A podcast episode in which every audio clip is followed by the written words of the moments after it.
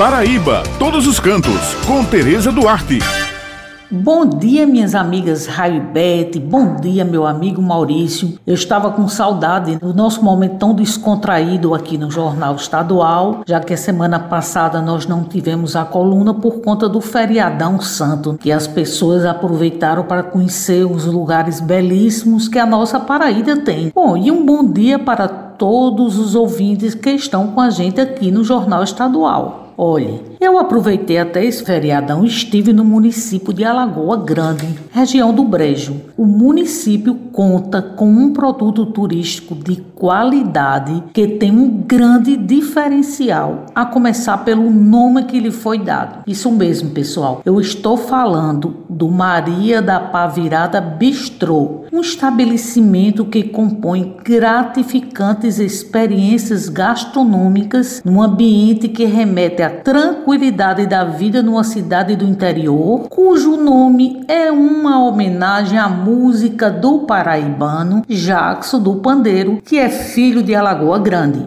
O espaço, além do ambiente que retrata a vida em uma pequena fazenda, conta com hospedagem que comporta até 15 pessoas, tendo ainda um belo chalé de madeira que lembra as antigas casas de campo. Pois é, pessoal, eu estive hospedada exatamente nesse lindo chalé e confesso a vocês que fiquei encantada com os serviços e um ambiente que retrata uma mini fazenda. É muito gostoso, mas quem vai falar para vocês sobre esse produto maravilhoso é Maria, a proprietária deste lugar. Bom dia, ouvintes da Rádio Tabajara. O nome Maria da Pavirada foi uma homenagem aos 100 anos de Jacques Pandeiro. É uma música dele que é pouco conhecida, mas que encaixava no que a gente queria mostrar. Maria da Pavirada, antigamente tinha um termo meio pejorativo, ainda tem, mas nós fizemos uma releitura. A Maria da Pavirada é a mulher empoderada, a mulher que ela sabe o que ela quer.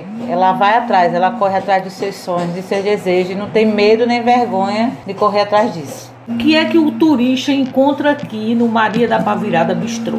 Além de uma culinária artesanal, nós trabalhamos com, com geleias, pães, bolo, excelente café da manhã, chá da tarde, almoço ou jantar, mas sempre por agendamento. A gente tem uma bodega, que é uma réplica do, das bodegas de antigamente. Nós temos hospedagem e temos uma área verde muito interessante, principalmente para quem tem criança. O que é que a criança vai conhecer nesse cantinho? Animais? O que é que a criança vai poder vivenciar? Ela vai ter contato com bode, carneiro, galinha, peru, coelhinhos, alguns passarinhos que vivem solto aqui na natureza e vai poder brincar com muita terra, que eles gostam muito de brincar com areia. Tem uma casinha de, de boneca, de criança, que é o que eles mais gostam de brincar. A capacidade de hospedagem aqui são para quantas pessoas? Nós temos quatro quartos e podemos hospedar até 15 pessoas. Bem, pessoal, essas são as dicas de hoje. Eu me despeço por aqui, destacando que devemos levar em consideração o momento de prevenção ao coronavírus, cuja determinação é evitar aglomeração. Lembrando que toda sexta-feira o jornal A União circula com a coluna Paraíba todos os cantos e aos domingos com a página com muitas dicas bacanas para quem gosta de turismo, destacando pontos em diversos municípios do nosso estado. Muito obrigada pela atenção de vocês e um final de semana abençoado para todos.